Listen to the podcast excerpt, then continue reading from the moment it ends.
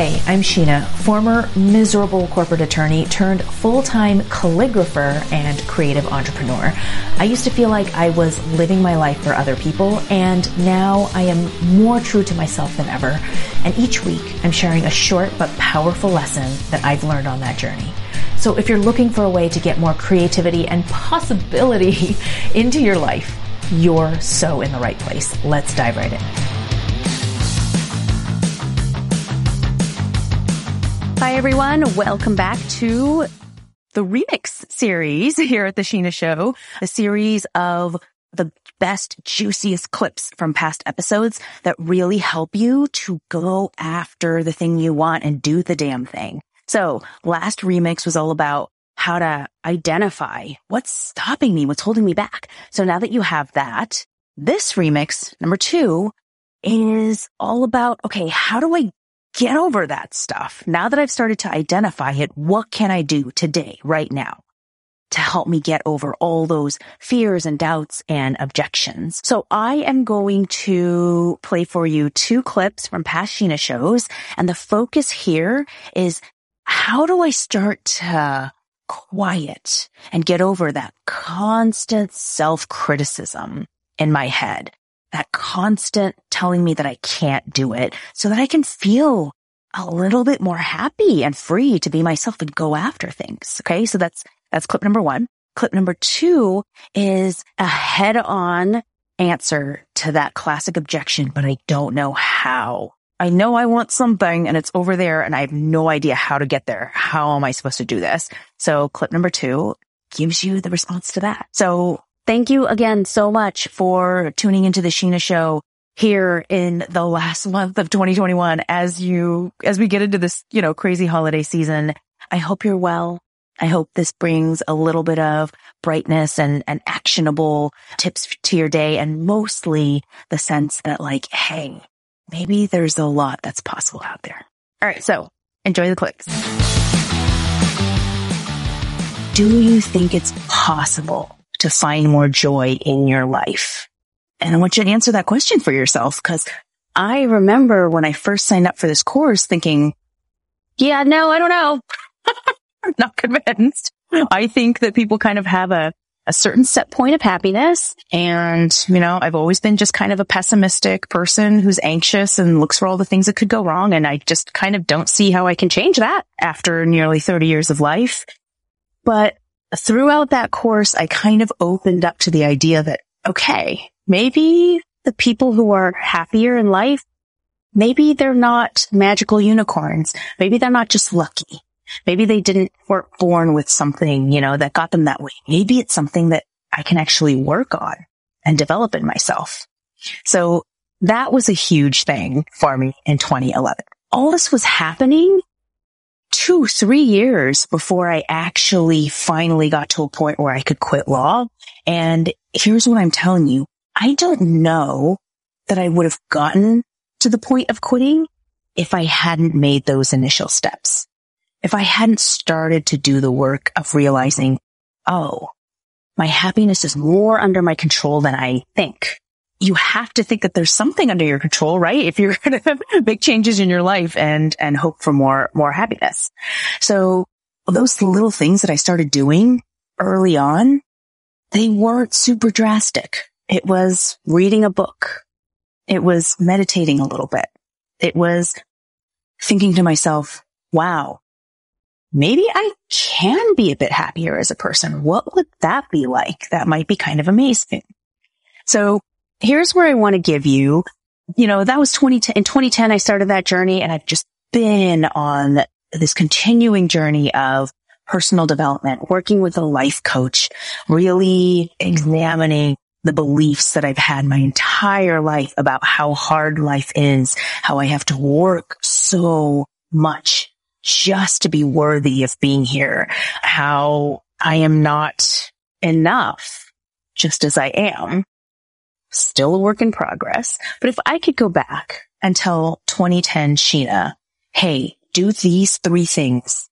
And I'm telling you, you will be just significantly happier with these three things. Here's what they would be. Number one is to start to notice that critical negative voice in, inside of you.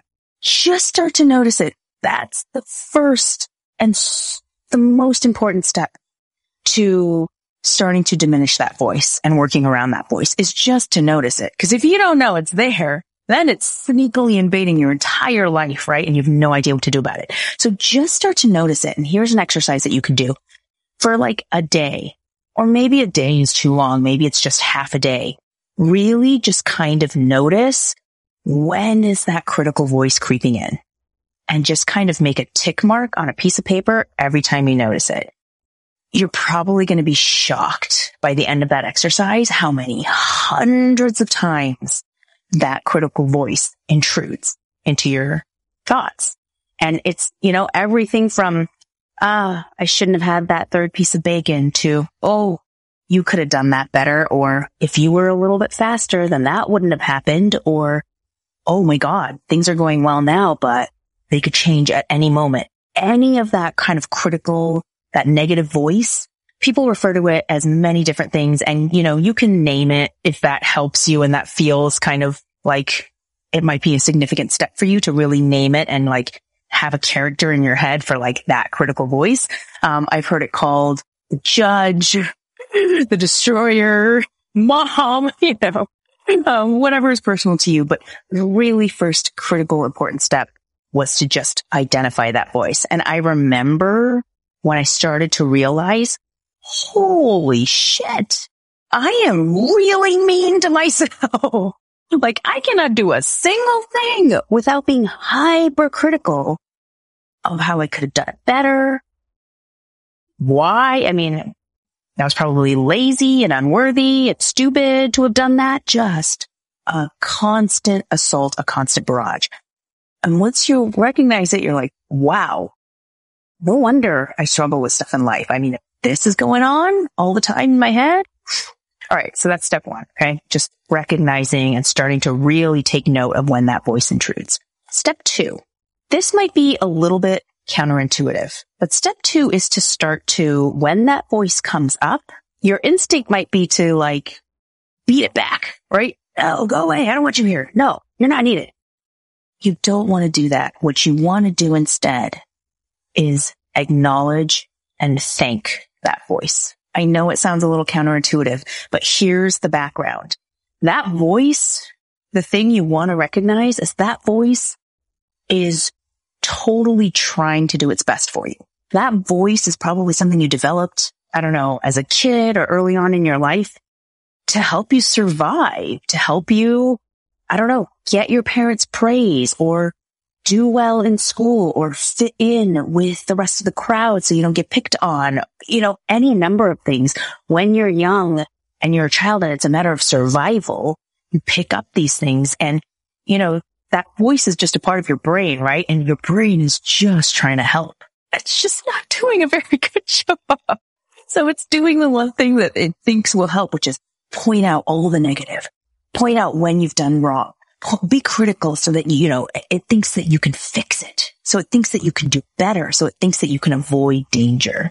So it's just this. Sometimes I think of it as like a monkey voice or a reptile voice, some scared creature in there that's just trying really hard, desperately to keep you safe and not realizing that that constant criticism is actually kind of backfire. So that second step is not to try and push the voice away or call it a bitch or tell it to go away, but just to say like, okay, thank you. I see what you're trying to do. Don't really need you right now at this very moment, but thank you. I see you. You're, you're helping. You're trying to help. And actually it brings just kind of a, another level of a compassionate level towards yourself. Cause really that voice is part of you, right? It's not the enemy. It's just part of you trying its best and not really realizing that it's doing a lot of harm. So compassion and thanking that voice is number two. Here's my practical tip number three. Once you've recognized that voice and you start to thank that voice, then you want to start to change that voice, right? Not listen to it so much. And there's so many great ways to do that. But the one thing that came out of Awakening Joy, which is that course and that book that I did that really stuck with me to this very day, 10 years, and I still use it. it, is just switching in your brain whenever you hear yourself saying, Oh, I have to do something. Just trying to switch it from I have to to I get to. It seems so simple and it's so powerful. It can be any little, I have to go to the gym and then think about, I get to go to the gym. Do you notice how different that second sentence, how different it feels? It's immediately invokes gratitude. Oh my God, I get to go to the gym because I can afford it. I can drive there. I can move my body. I can use my brain to think about the best exercises to do. There's so many things suddenly that turn that I have to into just a quick moment of gratitude for the things that you get to do in your life. And I know it can sound really simple and silly, but I encourage you to just try it. you know, take a day or a half day to notice that negative voice in your head, start to thank it, and then maybe take a day and just try this exercise of I have to turns into I get to. And you'd be really surprised how much of an impact that can make. I bet at this point you're asking, all right, Shinah, I get what you're, I get what you're saying. I, I, I, I can see how just following one specific trail and being really hyper focused on the how, that might not work out. What do I do instead? Here's where the lighthouse comes in. And this is something that my own life coach, my life and business coach, who I've been working with for over six years now, this is something that she told me and that has really stuck with me and has really helped me to get to where I am today. She said, look, it's not about knowing the exact how, the exact steps to get there. All you need is a lighthouse. The lighthouse is an idea of where you want to go. It doesn't even have to be an exact picture of where you want to go, right? Because it's in the distance. It's a light. It might be kind of hazy, but you can see it, but it points you generally where you want to go so that you can start working your way towards it. And if you get off, if there's a boulder in your path, you can go around the boulder and still kind of head towards the lighthouse. If there's a ravine and you end up jumping down it or you can't jump down it, you might be able to find an alternative path because you're going towards the lighthouse.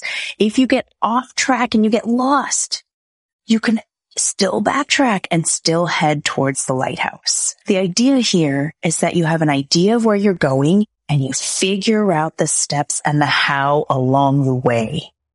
And there's definitely a bit of trust here that those steps will be revealed to you as you come to them.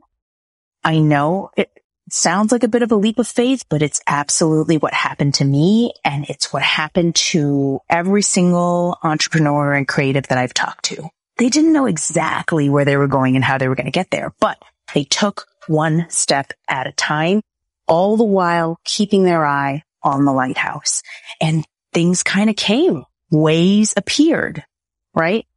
Things that brought them closer and closer to the lighthouse, things that they wouldn't even have known to look for or think about revealed themselves. And that's exactly what happened to me.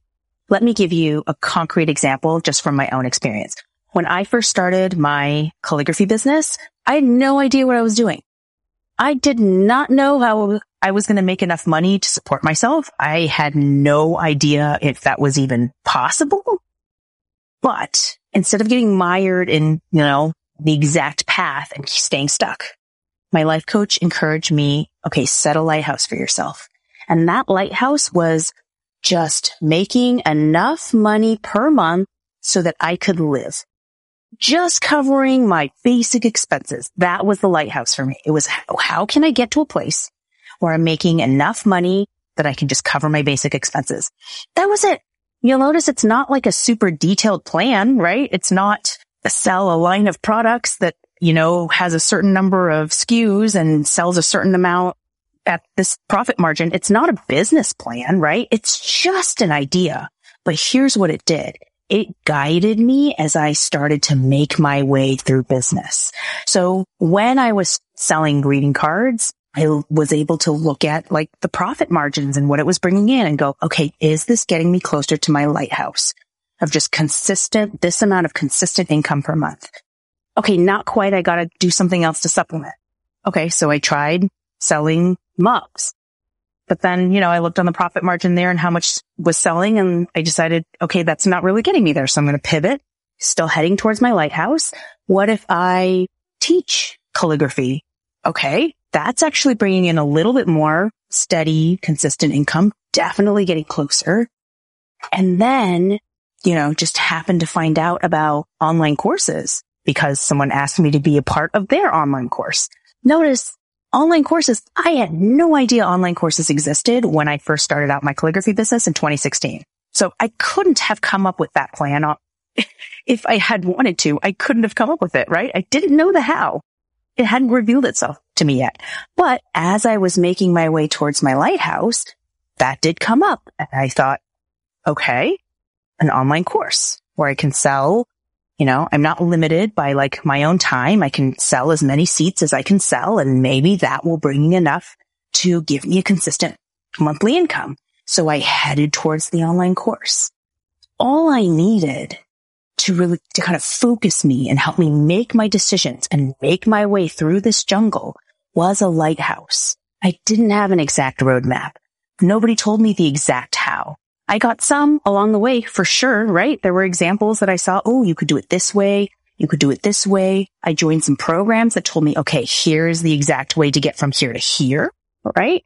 So there's definitely some how that you need, how that you need to know along the way. And that would be very helpful to learn, but it's not the most important thing.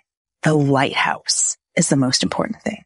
So what I want you to get out of this is if you are looking to make a change in your life or go for something or start to build something, it's okay if you don't have the exact how, if you don't know the exact way that you're going to get there, even though it's really uncomfortable for your brain because it wants to be sure. It wants certainty. It wants a hundred percent guarantee.